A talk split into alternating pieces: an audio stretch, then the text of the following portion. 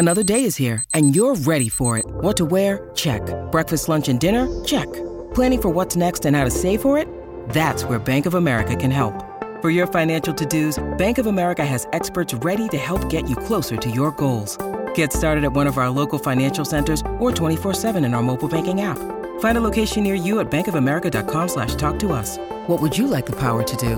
Mobile banking requires downloading the app and is only available for select devices. Message and data rates may apply. Bank of America and a member FDIC. Hello, everybody. This is Marshall Poe. I'm the editor of the New Books Network. NBN listeners like to read books and buy them. So we thought we'd tell you that right now, our friends at Princeton University Press are having a remarkable site wide sale. You can get 50% off books, including ebooks and audiobooks, with the code 50, F I F T Y, at checkout until May 31. You can save some real money on Princeton University Press books. I encourage you to go there and check it out. Welcome to the New Books Network. Welcome to New Books and Literary Studies. I am John Yargo, your host. Late in Shakespeare's play, Hamlet says, quote, Let us know our indiscretion sometimes serves us well, when our deep plots do pall, and that should teach us. There's a divinity that shapes our ends, rough hew them how we will, end quote. Hamlet's explanation seems to attribute spiritual purpose to moments of wild coincidence or reckless intuition, when through some stroke of luck we just happen to have our murdered King Father's signet ring at hand. I am excited to have Jane Hwang Degenhardt onto the podcast to discuss this passage and much more about fortune in both a metaphysical and financial sense. Jane is professor and graduate program director of the English department at the University of Massachusetts Amherst. She's the author of the 2010 monograph Islamic Conversion and Christian Resistance on the Early Modern Stage from Edinburgh University Press and is the co editor of the literary journal English Literary Renaissance. Today, we are discussing Jane's new book titled Globalizing Fortune on the Early Modern Stage which was published in 2022 by Oxford University Press. Globalizing Fortune on the Early Modern Stage synthesizes a wide range of sources on luck, providence, opportunity, risk, and the ideological contest of mercantilism and capitalism, and offers brilliant new readings of plays such as Hamlet, The Merchant of Venice, Dr. Faustus, and Fair Maid of the West. In the interest of full disclosure, I should also inform listeners that Jane is my dissertation chair, and I can attest that she is a wonderful mentor and teacher in addition to being a brilliant scholar and writer. Welcome to the podcast, Jane. Thank you so much for having me, John. Such a pleasure to talk to you about the book.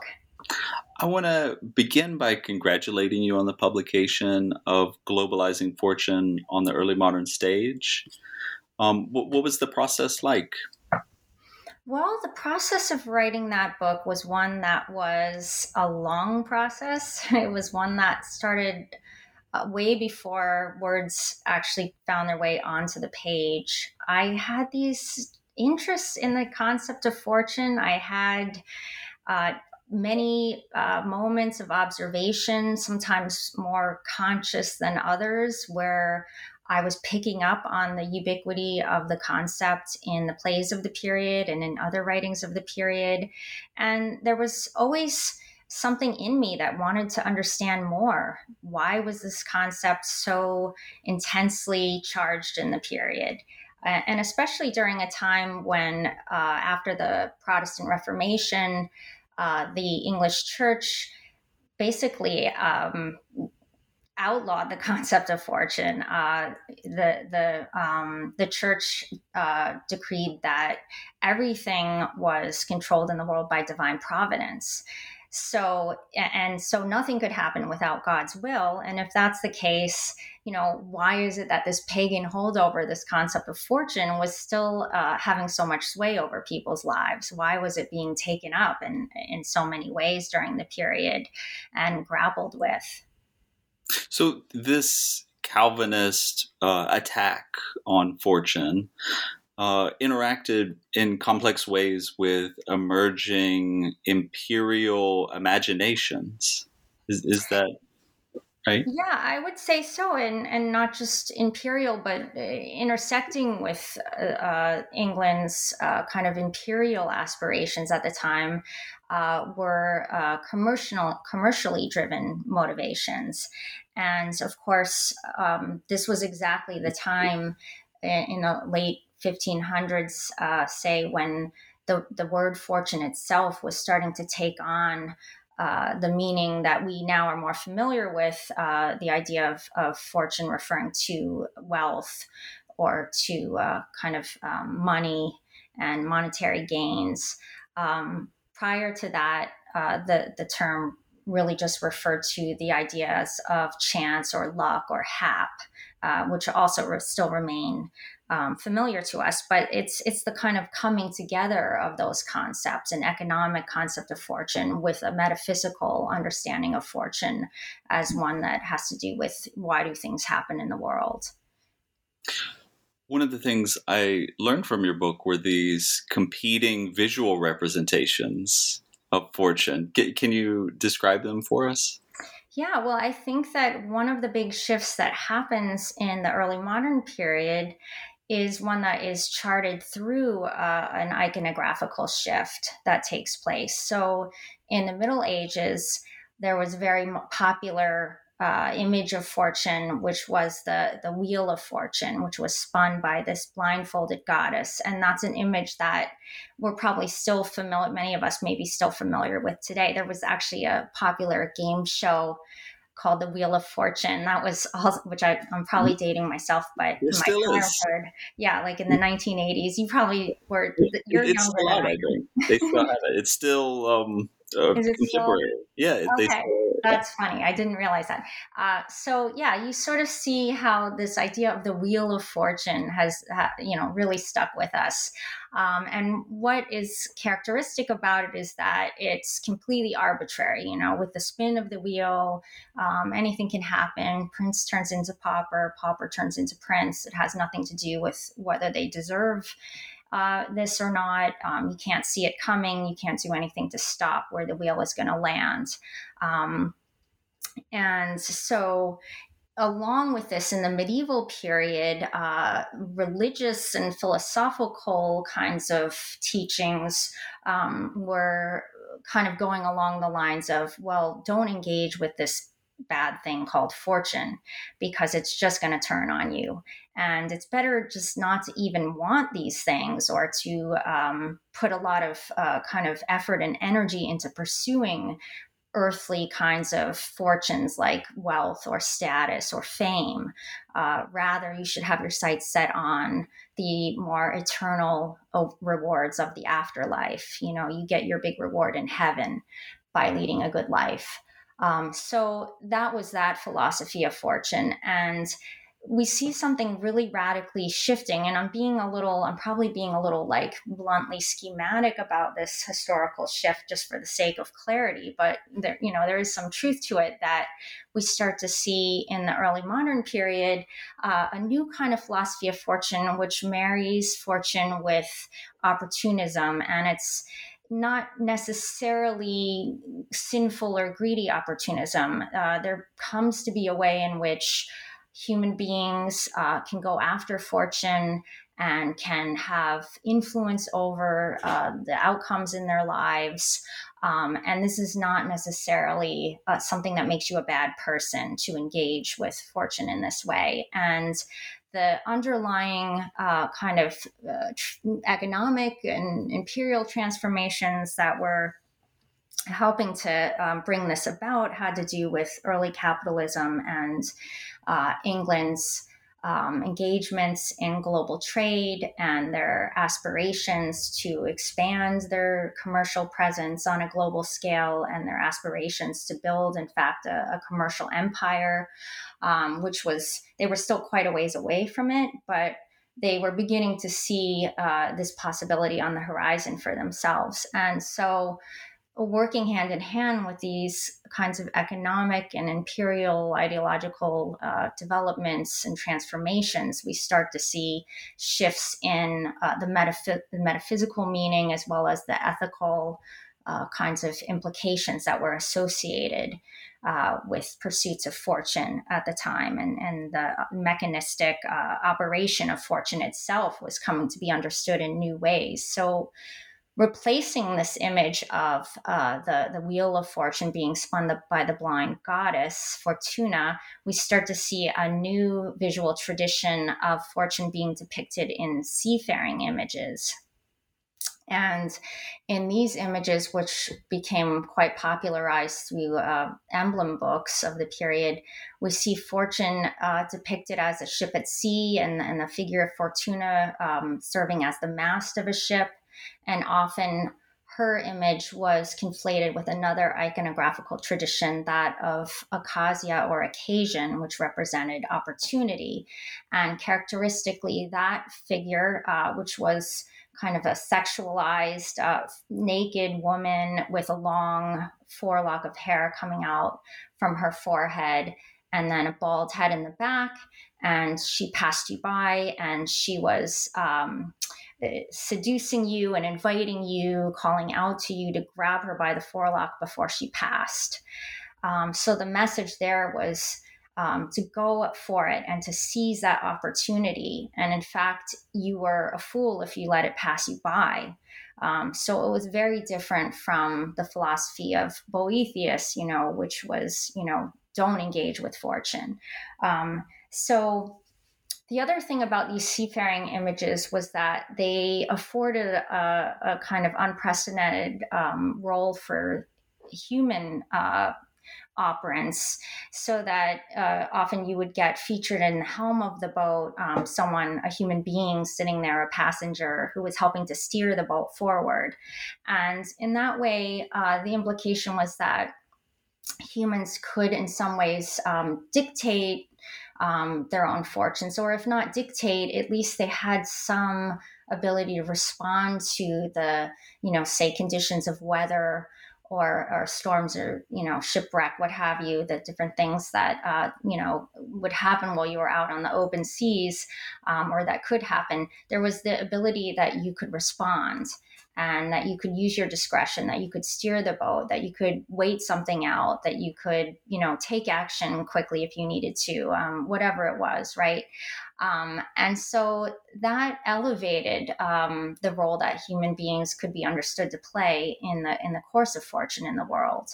And of course, it's worth mentioning that at the time, uh, seafaring actually was a very dangerous enterprise. It, it, you know, we still hear about of accidents at sea, but um, in the late 1500s, early 1600s, um, there was a kind of much more intense um, awareness of uh, the possibility of bad fortune at sea, the possibility of disaster, of shipwreck, of piracy, of getting lost, of getting thrown off course, um, you know, of, of dismal failures. Um, you know, we, we see this with the opening um, uh, of mer- the Merchant of Venice. Um, that's you know the very uh, kind of condition that sets off you know the the alarm in the play that something tragic might happen. Is that um, Antonio's ships um, have you know the reports come back that they have failed at sea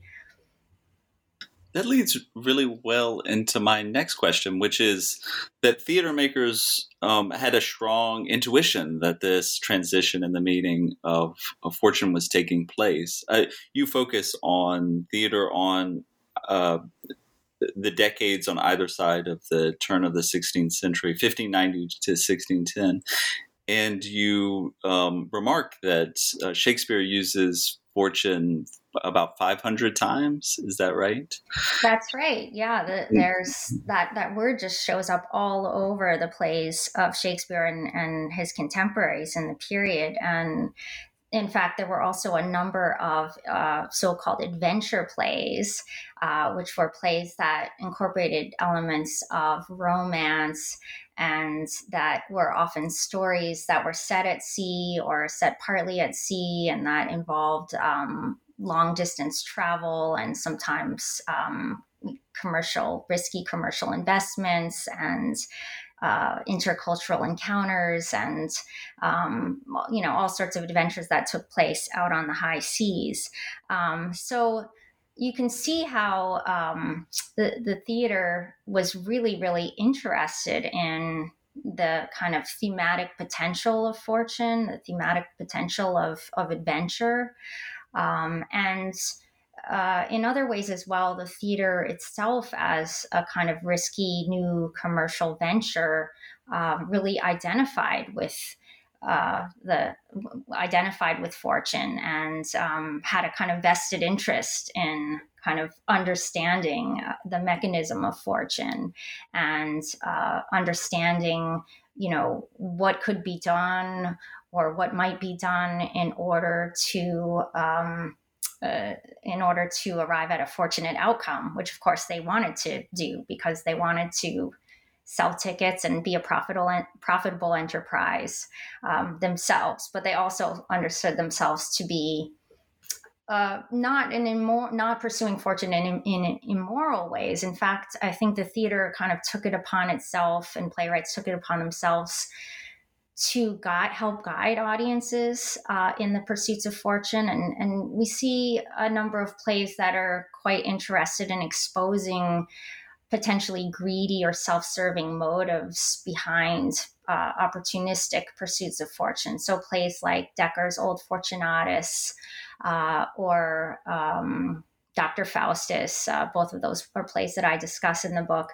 Um, and in my coda, I speak at you know a bit more at length, uh, quite explicitly about um, some of the ways that uh, the kind of opportunism that we see uh, emerging in the new philosophy of fortune in the early modern period um, really goes hand in hand with some of the worst exploitations of capitalism uh, that we are living with in our world today um, and the legacies of um, exploitation of, of people and, and labor and, and lands um, that became justifiable um, because of the kind of because of this opportunism or at least partly because of this kind of philosophy uh, that made such opportunism um, seem morally acceptable and, and more than morally acceptable uh, you know something that was um, uh, serving um,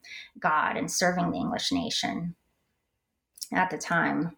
Um, but in other ways, um, it, it's important to recognize that the, the stage was kind of in cahoots with uh, fortune driven enterprises uh, like overseas venturing. And um, they had a vested interest in uh, figuring out ways that fortune could be pursued in moral ways, in ways that were um, reconcilable with the idea of divine providence and the idea of God's will. Um, you know, the idea that God, you know, was in favor of, and we and humans could work in concert with God um, in, in terms of certain kinds of pursuits, uh, such as the the pursuit of English empire.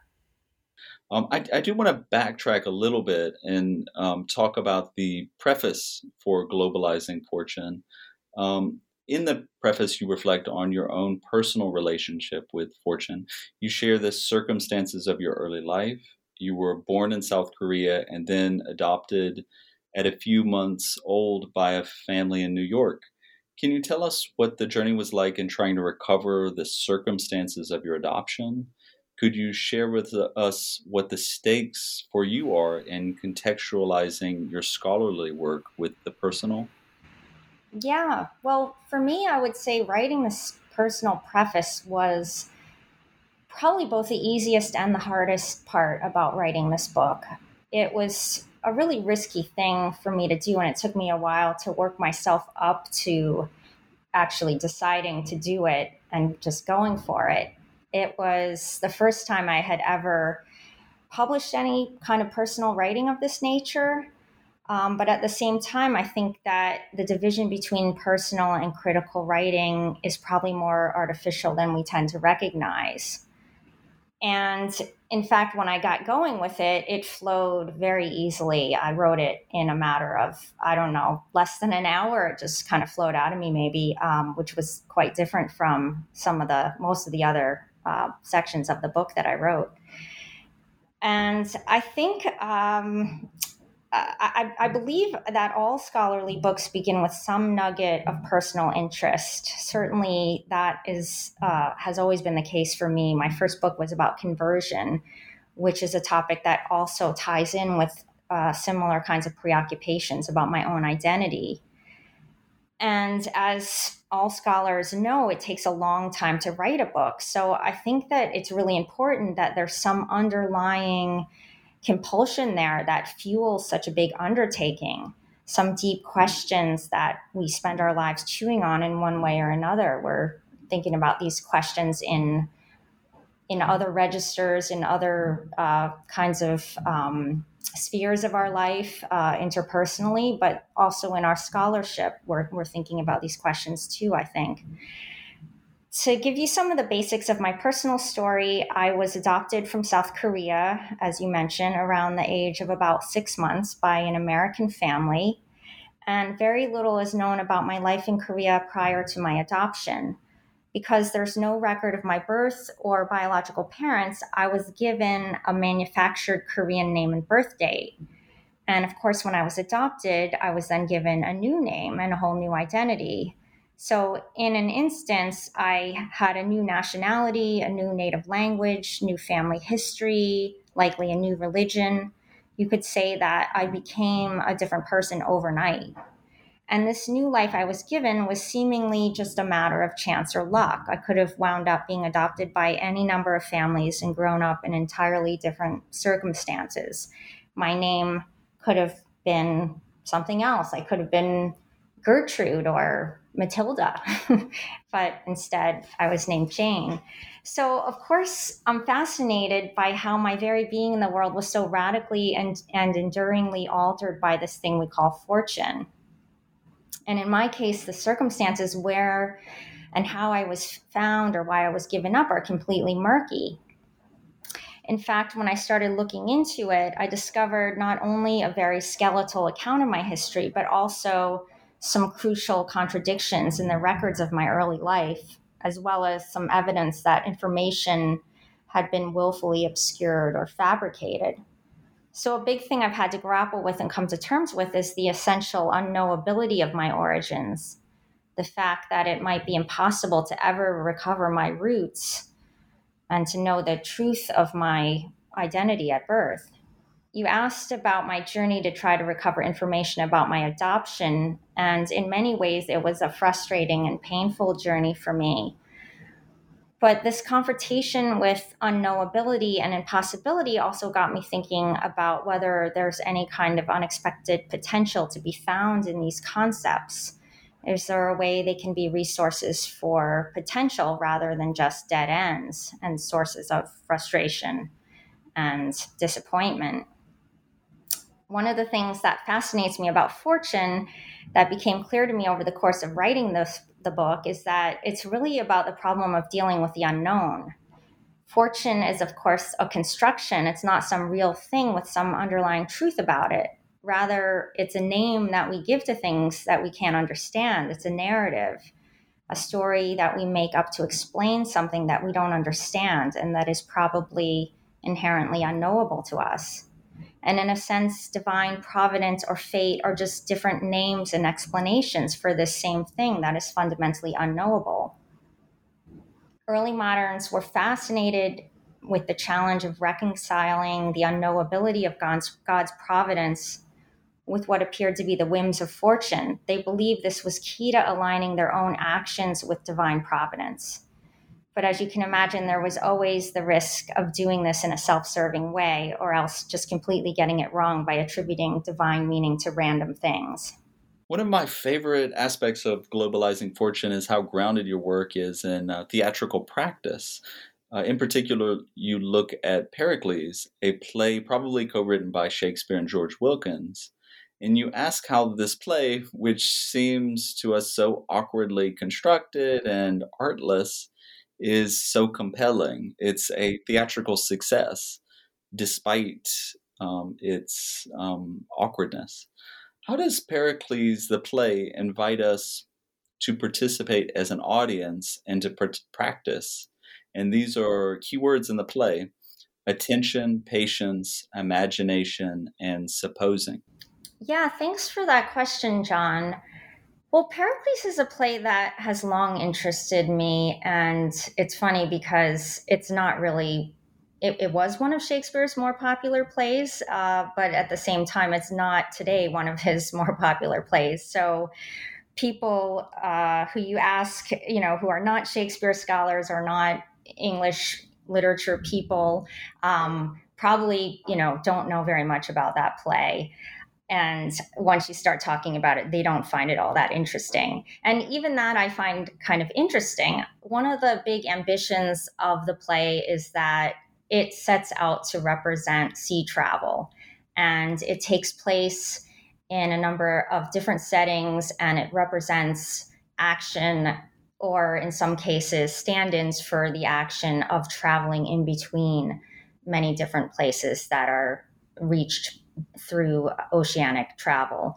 And the reason why this is striking, I think, is that the stage, and particularly the early modern stage, was not very good at realistically representing sea travel. When you think about it, that's something that film can do really well. But on the platform stage, to represent the expanse of the ocean and the experience of sea travel and all of the dangers that it entails and the, the storms that uh, the characters travel through and the kinds of risks that they encounter uh, while traveling uh, through sea just is not very easy to represent on the stage.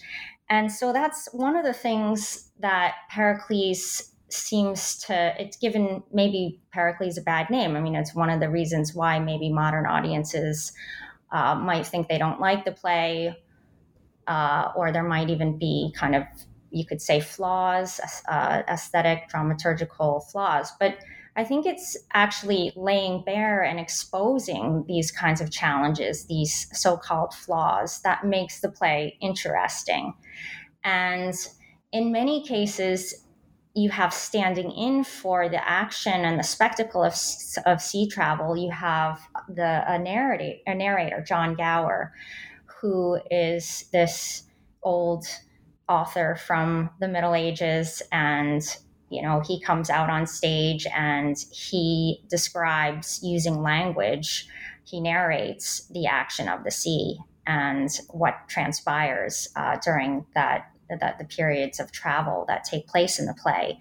And so, again, you have this kind of like discordance between the experience of like looking at this little single actor standing on the stage and then at the same time conjuring uh, in your mind maybe what it is that he's describing this very expansive spectacular experience of sea travel and, and uh, kind of weathering storms and so forth. And um, so it's that juxtaposition, I think, that's very interesting. And that's one of the things about the play that I argue helps to actually entrain audiences experientially in what it means to experience fortune patiently, to navigate fortune in a way that is mindful, in a way that is discerning, in a way that is attentive. Uh, also, what it means to exercise imagination as a playgoer, and how this very process is one that is like seafaring, also risky and also one that requires patience. But in the end, it it's one that is potentially very rewarding.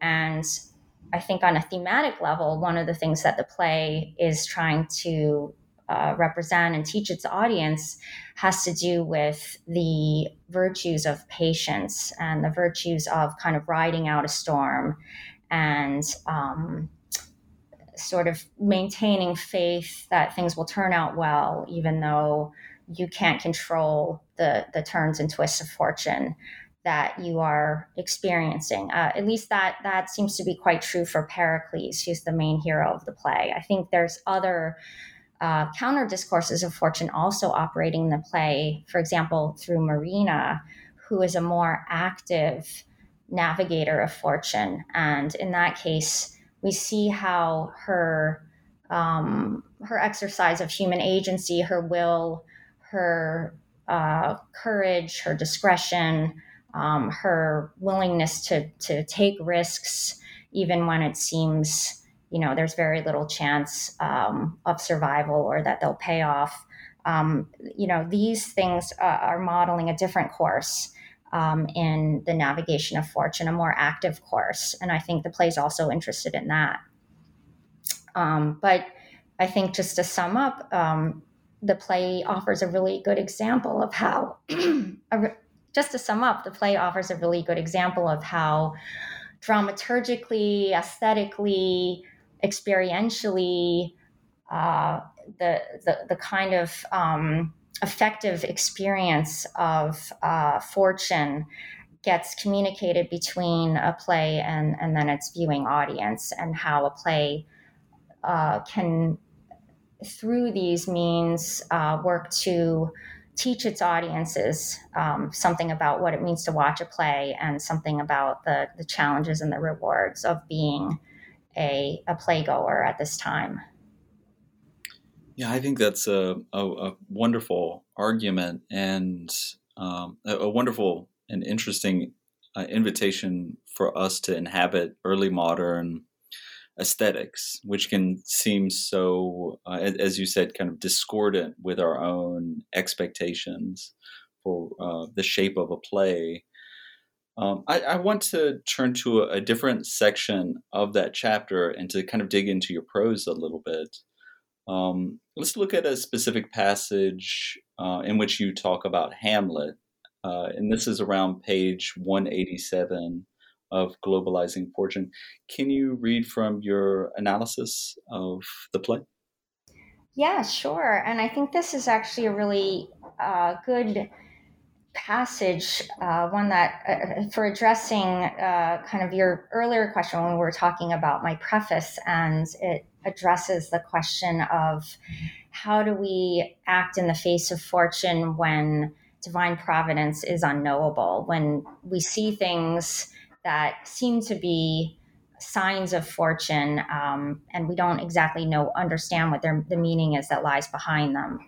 Um, so I'll just start reading from that passage. When Hamlet adopts a course of action intended to perform God's will, his approach operates on the assumption that his quote rough hewing lines up with God's plan. His belief that his rashness taps into a divine plan assumes an explicit theatrical analogy in his explanation of how he immediately springs into action upon discovering the substance of the king's commission. Being thus benetted round with villainies, ere I could make a prologue to my brains, they had begun the play. I sat me down, devised a new commission, wrote it fair.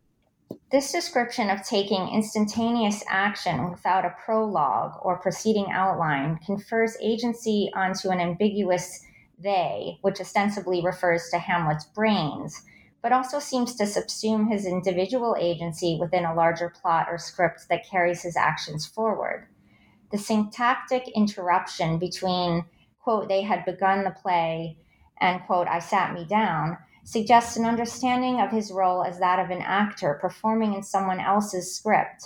In a sense, he construes the sea as God's theater, in which he struggles to inhabit his proper role. But because God's providence is inaccessible, Hamlet finds himself in a position compar- comparable to an actor without a script, who is thus dependent upon improvisation and gut feeling or instinct. He describes to Horatio how he is helped along by ensuing coincidences that suggest evidence of a divine intervention. A particular stroke of luck that Hamlet perceives to serve him in rewriting Claudius's commission is the fact that he still remembers how to write in a quote fair hand, despite his ha- his having quote labored much how to forget that learning end quote because it is associated with quote a baseness beneath his noble rank that Hamlet also chances to have his father's signet in his purse, quote, the model of the Danish seal, end quote, provides final proof to him that, quote, heaven is ordinate, end quote, in rewriting and resealing, in the rewriting and resealing of Claudius's commission. I'm just going to skip ahead a little. Ultimately, by holding in suspense the question of whether Hamlet rightly accesses and interprets divine will, the play demonstrates how providential meaning coheres in the human act of narrativizing worldly events. Caught in the confusion between fortune and providence, the play draws our attention to the role of human action to close the gap between the two. It demonstrates how action is predicated upon processes of discernment and narrative, which in Hamlet's case interpret coincidences to be meaningful signs of divine ordinance. Thus, at the same time that Hamlet understands himself to be an actor within a predetermined script, his sea voyage serves as the setting for decisive action on his part, which he undertakes to right the quote, outrageous fortune, that has brought him to sea in the first place. In other words, it is during Hamlet's sea voyage that he chooses, quote, to take arms against the sea of trouble, rather than to patiently suffer the slings and arrows of outrageous fortune. By raising the possibility that taking arms might not align with God's will, the play demonstrates how improper discernment might lead to tragic repercussions. Thank you for that. I two things jump out to me about this passage. One is the balancing of um, of textual citation and analysis, um, and second is the way you kind of carefully build up that that connection between providential scripts and a theatrical script in a way that feels really organic to the passage. It feels well earned in the passage. Um, how do you go about crafting uh, academic prose like this? Um, do you have certain uh, guidelines that you follow? Um, do you have a, a, revision process that you uh, trust in? Yeah, well, I think that close reading is a, a, love of mine, and it's something that I always like to start with. Well, what are the words what are the words that we're thinking about and, and looking at? What do they mean? Um, and then I'm also thinking about theatricality and staging and, and those kinds of questions. But um, I guess when it comes to interpreting passages and um, the challenges, I guess, of um, kind of looking for meaning beneath what the actual words might seem to be saying on their surface. Um, the, the, concept of rough hewing actually kind of comes to mind for me uh, as a kind of a, a metaphor, also maybe for uh, for for close reading in a way. Um, you sort of start out with a, kind of um, rough. Uh, sort of shaping and then at the same time that you're kind of maybe you know hacking away a little bit at something or digging into something you know a shape starts to emerge also like uh, of its own accord. Um, and um, there's a way in which there's something intuitive at work here um, but at the same time there's kinds of concrete skills i guess that as literary critics um, we bring to this process uh, in terms of our understanding of words and their etymologies and our understanding of language and, and figurative language and uh, the tools that we have at our disposal in, ter- in terms of um, for use in interpreting these things. Um, so it's a combination of, of there's there's a kind of like um, sort of a, a, process that involves skill um, and something you can learn to do, but there's also uh, some kind of intuitive and, and kind of like feeling um, that is uh, that, that helps you kind of find your way. And, and sometimes uh, the meanings uh, that um, come to you are are not just meanings. Hopefully, they're not just meanings you're imposing, but they're ones that are in there that are that are struggling, you know, to come back to, to come out to the surface um, to make themselves known. In your acknowledgments, you talk about the value of the writing groups that you've participated in. Can you talk about how those communities have enriched your writing and your writing practice? Yeah, absolutely. For me, being part of a writing group has been completely indispensable to my writing process. Um, so at UMass, uh, I'm very lucky to have uh, a writing group called Third Space, which is explicitly for uh, writers of color, scholars of color.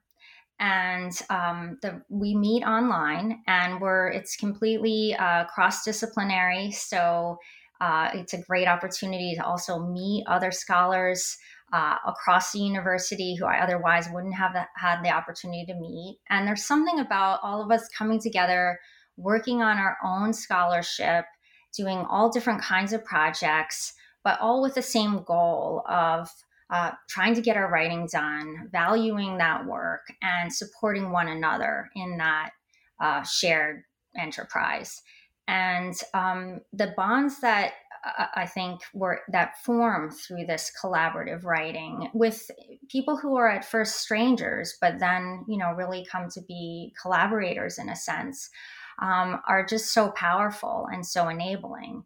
And I think particularly uh, for uh, people of color who I think we face uh, certain kinds of unique challenges um, when it comes to professional um, this profession that we're in and, and, to professional scholarship and working with people who understand that and who can support uh, you through it i think is is really rare and incredibly valuable um, for me the writing process was one where i also got to know myself in a new way because you spend a lot of time uh, on your own, you know, no matter how great your writing group is. Um, and it's worth saying also that I had other writing partners who I worked with one on one over the course of the project too. And uh, those people were also people who were friends, um, a couple of them dating back to my graduate school years at Penn, um, very sustaining um, relationships that were kind of like oxygen to my writing process as well. Um, but uh, going back to this uh, way in which how writing is ultimately uh, in in in some major ways quite a solitary undertaking, um, you do um, you do kind of get to know yourself in a new way. At least I did, and and because you're forced to kind of dig deep, you know, and you're really forced to be disciplined. Uh, I always tell my students uh, how important it is to develop a writing practice where you write every day. And, um, you know, I find that over time that becomes a kind of gift that you actually give yourself. It, it seems a struggle at first. And I'm the first person to admit that staring at a blank page or a blank screen can be like really intimidating and scary and, uh, you know, something that can be, uh, you know almost make you want to just you know slam your computer shut and run away you know? Um, it's much easier once you have some words on the page. Um, but at the same time um, the challenge and then you know kind of the rewards of meeting that challenge um, really do teach you about uh, how important your own goals are you know in driving your process and being in touch with those goals being in touch with you know why is it that i want to write this book? Um, why is it important what i want to say? Um, what exactly is it that i want to say? Um, you know addressing those very basic questions um, are ones that can be very very rewarding very clarifying uh, you know in ways that go beyond you know the actual book itself I like how in globalizing fortune there is a heterodoxy in the literary texts you choose to work with. The first chapter focuses on Christopher Marlowe's Dr. Faustus and Greene's Friar Bacon and Friar Bungay, which are not typically thought of as being about world history and commerce. Um, what do these plays reveal about early modern thinking uh, about the succession of empires and the role of human agency? in world history. Yes, um, I like how you're picking up on uh, the heterodoxy in this uh, choice of texts. Uh, I hadn't intended it necessarily that way, but I like that it's being received in that way. Um, I think that these two plays, the ones that you referenced, Dr. Faustus and uh, Friar Bacon and Friar Bungay, are plays that others have thought about, other critics have thought about together and associated with one another because they're plays about they're both plays about magicians, and they're also plays that were closely contemporary with one another.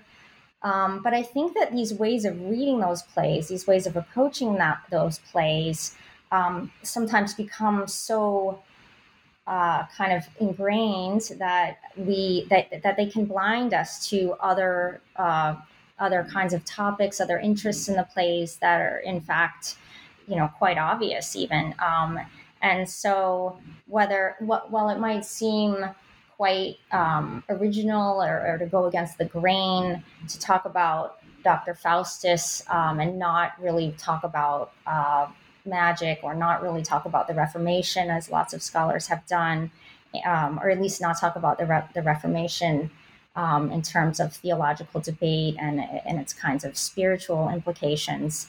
Um, while that might seem to really go against the grain, I think that um, it's actually what I'm trying to do is pick up on a lot of the other discourse running through that play and also through Friar Bacon and Friar Bungay that references global trade in commodities. Um, one example that comes uh, quickly to mind is when Faustus conjures the grapes for the pregnant duchess. And at the time, grapes were a kind of uh, imported luxury commodity. Um, in many cases, Faustus's motivations are often explicitly tied to the lure of exotic commodities and to global trade. He says things like, Oh, I'll have my spirits fly to India for gold and ransack the ocean for Orient pearl. And in Friar Bacon and Friar Bungay, Prince Edward is always trying to woo Margaret, the fair maid of Fressingfield, by flaunting his wealth um, and his access to global commerce. And at the end of the play, King Henry hosts a sumptuous, banquet that displays England's access to imported goods from all over the world. So, a way uh, of kind of um, establishing and showing off, um, you know, how England is becoming this uh, country that is a uh, kind of on the world stage. Um, so I think while it can be easy to overlook these trap these kinds of trappings, I think it's also striking.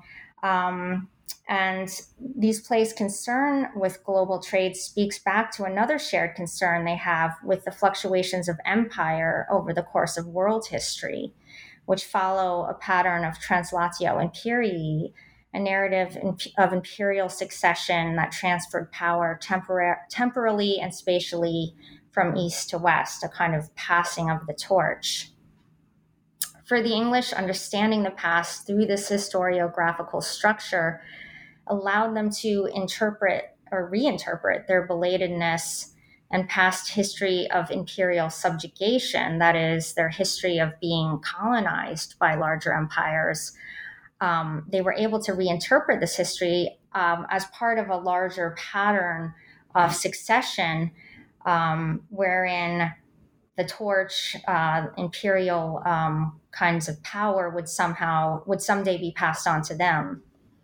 And I demonstrate how these plays latch on to the idea that commercial expansion through global trade offers a new kind of opportunity for England to take their rightful place as the next inheritor of world empire, while at the same time registering the sense that the course of world empire is something that's always fluctuating.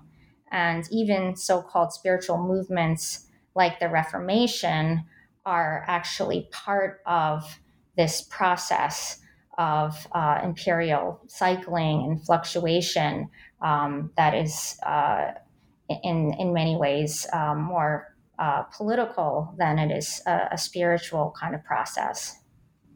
Probably many listeners who work outside the early modern period have never heard of Thomas Heywood's Fair Maid of the West, which happens to be this great, rollicking, deeply weird play. Um, let's remedy that in this uh, conversation. What's Fair Maid of the West about, and what does it have to say about fortune in the context of global commerce and empire? Yeah, well, Fair Maid of the West, there's two parts of that play uh, Fair Maid of the West Part 1 and Fair Maid of the West Part 2, and they're both great. Um, I talk in my book about Fair Maid of the West Part 1. um, which was a play that was performed around the year 1600. And it is a really fun play, as you say. It's kind of um, wild and rollicking, and it's got this fantastic heroine named Bess Bridges, who is a low born barmaid from a provincial town in England who takes to the seas and she becomes a wealthy privateer over time and a kind of paragon of English heroism. Um, and over the course of the play, she circulates through a global economy and plunders Spanish ships for gold and negotiates with the King of Morocco and uh, models different forms of uh, physical heroism for her um, for her shipmates who are, um, in some cases, not not quite yet up to the task of English empire. Um, and all the while, in doing this, she never compromises her sexual chastity. Um, although she does go so far as to kiss the king of Morocco, um, she doesn't go further than that, though.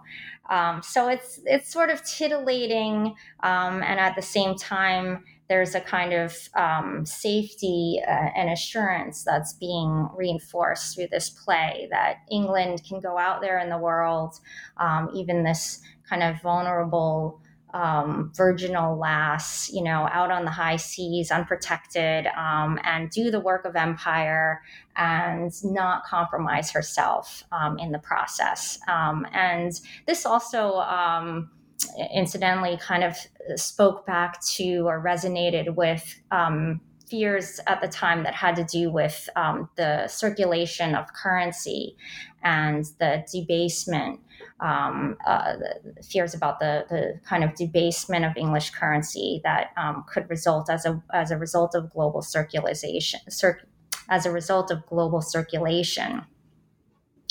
Um, so the play was sort of uh, so the play was answering these anxieties by showing us, uh, reassuring us that um, circulation would would in fact not lead to debasement and corruption or devaluation. Um, and then in in broader ways, the play I think models a kind of ethical pursuit of fortune, which many of the plays that I'm talking about seem to be quite invested in that challenge. You know, how can fortune, uh, opportunism, enrichment be pursued in ways that were ethical? And one of the ways it does this by is by endorsing things like prudent decision making and effective labor and sexual restraint, um, which are things that can help to morally navigate the fluctuations of fortune within a specifically global economy, uh, a broad economy where there's lots of risk and lots of uh, exposure to um, to um, different cultures and, and, different kinds of people and different dangers and so forth. Um, I actually begin this chapter with a discussion of the frontispiece to John Dee's Compendium on the Art of Navigation, which features Queen Elizabeth sitting in the helm of a merchant ship and holding the rudder. And in the text that accompanies um, this, uh, or, or, that speaks to this image, Dee explicitly associates Queen Elizabeth's reign with that figure of Lady Occasion, um, a figure of fortune um, that advocates for grabbing that long lock of hair that flows out from Lady Occasion's um, forehead by taking advantage of the opportunity for England to recover its lost inheritance by building a commercial empire. And in Heywood's play, the heroine Bess is identified with Queen Elizabeth in, in some instances uh, fairly explicitly, and of course shares her commitment to chastity. So, this chaste heroine who circulates widely all over the world without compromising her chastity addresses fears um, about uh, circulation and about uh, the kinds of risks that uh, and, and, contact, intercultural contact that that England um, needs to engage with uh, as it's uh, starting to become or aspiring to become an English empire. And, and maybe more importantly um, than that, even it models this message that it's okay to get rich you can make a fortune and still be a moral and deserving person. Um, in fact, uh, maybe there's a kind of message that by being a moral and deserving person, the right kind of moral and deserving person, you, you will get rich. Um, so the play in this way is is invested in purifying the pursuit of gold, and uh, in addition, I think it has it has something pretty interesting to tell us about the history of whiteness. Uh, I, I, didn't mention this, but uh, the Bess is uh, I mean you can the title of the play is the Fair Maid of the West. Um, she's uh, her fairness, her beauty, uh, but also her whiteness is is emphasized as um, as uh, kind of important characteristics that she has. And I think this play has something to tell us about how the history of whiteness um, plays into this um, project of redefining fortune as uh, a kind of um, morally deserved um, uh, kind of um, enrichment or um, morally deserved. Um, I don't know how should I say it, like a, a kind of um, a, a, morally deserved um, outcome in one's life. A kind of uh, early modern, like prosperity gospel sort of thing, right? Um, yeah. In its kind of long afterlife. Um, we, we sort of still see that uh, connection between um, religious or spiritual um, views and uh, capitalists yeah. attain accumulation, right? Yeah, I think capitalism. Um, yeah, it continues to sustain this this myth or fantasy that uh, when you get rich, it's because you deserve to get rich. It's because you worked hard. Um, yeah, it's not. It's not just luck. Uh, I was drawn to an interesting moment um, in your analysis of, uh, of the Merchant of Venice um, you talk about uh, the way Shylock views fortune and the way that play is racializing his understanding of fortune through his reading of biblical history. Um, it's a scene that's that's meta, that's asking us to think about textuality and interpretation, which I think is uh, very fruitful for your argument.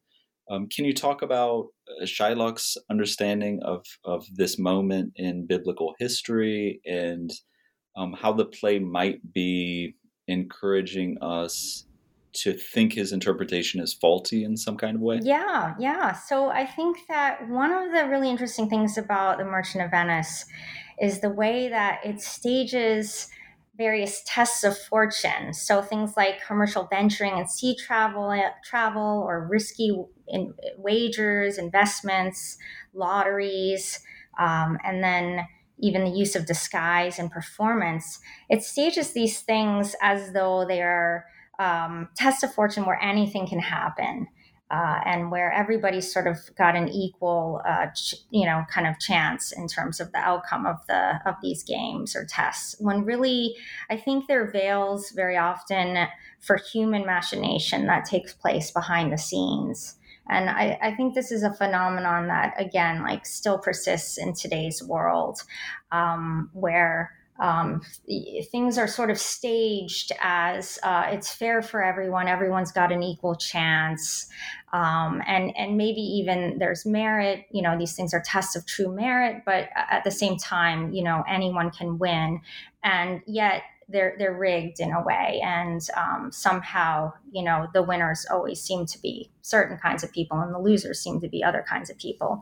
Um, so in the Merchant of Venice, um, I think that uh, the play is um, very invested in uh, rewarding what seems to be a willingness to venture or take big risks and be willing to lose everything and that becomes a kind of moral virtue that that um, kind of willingness to um, you know just jump into you know a, an adventure without knowing the outcome and um, to risk everything and I think that that is one of the chief ways in which the play racializes the, the uh, comes to racialize the difference between Christians and Jews. Um, and the, the racialization of Shylock in this regard is, is so interesting to me. Um, you referred to the uh, that passage where Shylock is interpreting, um, he, he's referencing the, the biblical story of Jacob and Laban um, as a way of justifying uh, the practice of charging interest. And it, it's a really interesting moment to me because uh, it shows us how it's his interpretation uh, of that passage um, that comes to inform a kind of racial distinction um, between Jews and Christians. Um, his this interpretation that he has uh, ultimately i think what it does is it associates him with a certain affective disposition that is given to thrift and that is given to um, you know being overly careful um, and, and a kind of aversion to taking risk um, and so it, it, it, shows us uh, i think in important ways um, the ways that fortune um, starts to emerge as a as a racializing discourse in the period. Um, that's one of the one of the um, more negative ways in which it it, it, gets manifested.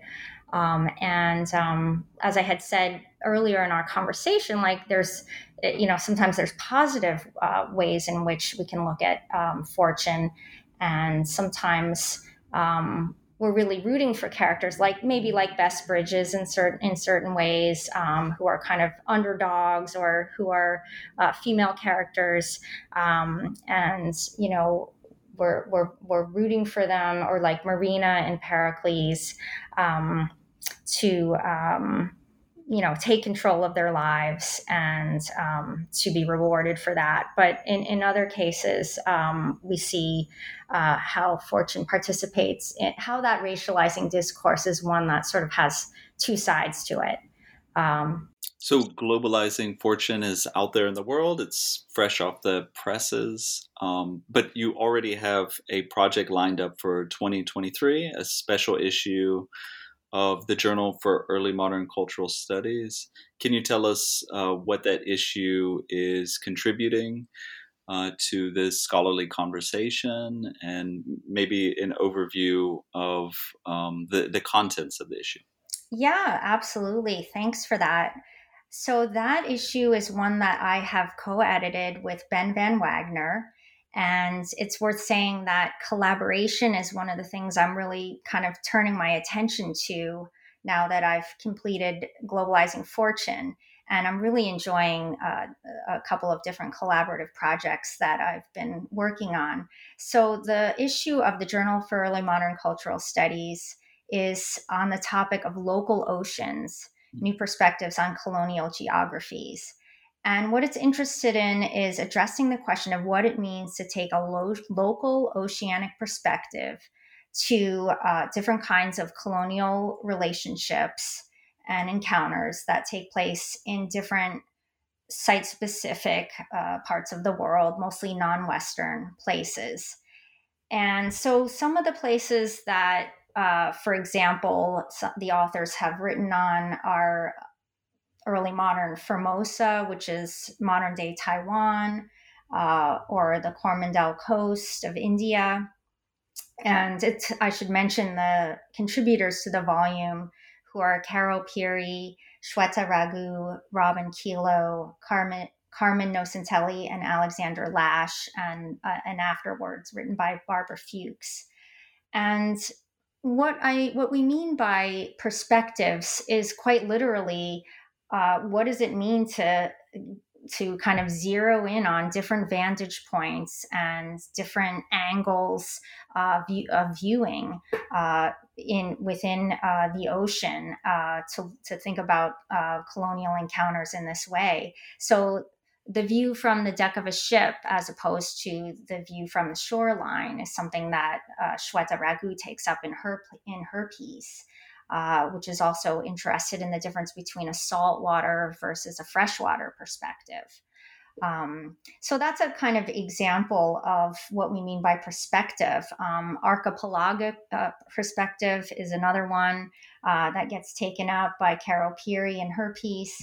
And um, in more generally, I think that um, what we're interested in is uh, sort of supplementing the eco critical approach to oceans by thinking about uh, how perspective and, in particular, very local, uh, not necessarily Western perspectives, um, might shift our understanding of the kind of political and economic and uh, imperial um, relationships um, that um, characterized colonialism in the early modern period. And this is sort of 16th, 17th, and even early 18th centuries that the, uh, that this issue is spanning. You also have another collaborative project, uh, a, a book project that takes up the idea of worlds. Can you tell us about that project? Uh, which uh, an excerpt um, on the Comedy of Errors was published in Exemplaria, right?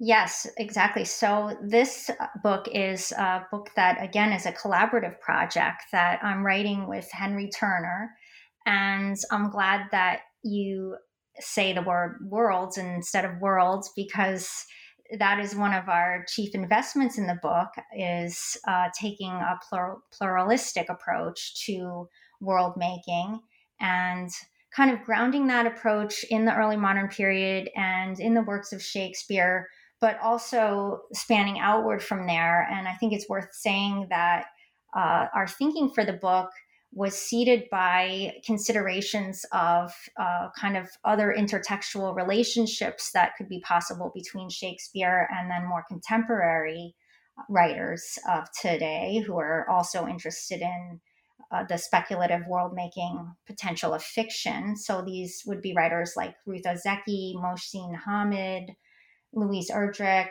Helen Oyeyemi, and Dionne Brand. Um, and sort of using these intertextual comparisons as uh, sources for inspiration. Um, and so I think what's another thing that is is really core to us in terms of how we're approaching the idea of worlds is by really blowing open the question of what can a, what it, can a world be, what can a world mean, uh, and um, not so so in a way writing against or thinking against the idea that world is globe. And one of the things that was really interesting for us to observe early on is that in Shakespeare's plays, the world globe figures very, very few times. So I think it's only like three times, whereas the word world is like over 600 times it's used in the plays and, and used in the plays in to have in ways that has have many different meanings. Uh, so uh, to give you just one brief example of uh, a, a, different way in which world can be defined is um, through cosmology, uh, which is very different from the idea of a mappable globe. Instead, it's thinking about how uh, world is part of a larger cosmology. Uh, we're interested in the concept of a metaverse, even. Um, but you know, sort of a very expansive kind of context for thinking about world, and, and also thinking about governing principles or um, ordering principles uh, for cosmology and ways in which um, we, we might this might lead us to think beyond uh, kind of imperialistic models for thinking about world uh, ones that we, we, more often associate with european humanism or with a figure like prospero um, to think instead about relational kinds of cosmologies one which ones which were are more oriented around harmony than around hierarchy. Uh, so for that i've turned to ancient stoicism and ancient buddhism uh, for for models um, and and sources that I think are also informative of uh, European humanism, although not always recognized uh, to be informing um, those narratives. So, um, yeah, I guess, and, and lastly, I would say that some of the concepts that have helped to animate our thinking and structure our thinking in writing this book are concepts like between. Um, and I think you you referenced uh, the article that we published uh, in Exemplaria, which was drawn from the work that we're doing for this book on the concept of betweenness or what it feels like to be between worlds and that piece is focused on the comedy of errors. Um, but we're also looking at the concept of belonging and the concept of kind as a kind of structuring or ordering principle. um, and the concept of horizon as uh, a concept that captures um, both temporal and spatial um, movement. So um, yeah, in a nutshell, that's some of what that what we're interested in in that book. Excellent. We will keep our eyes open for those projects. Thank you so much for coming on the podcast, Jane. Thanks so much for having me, John.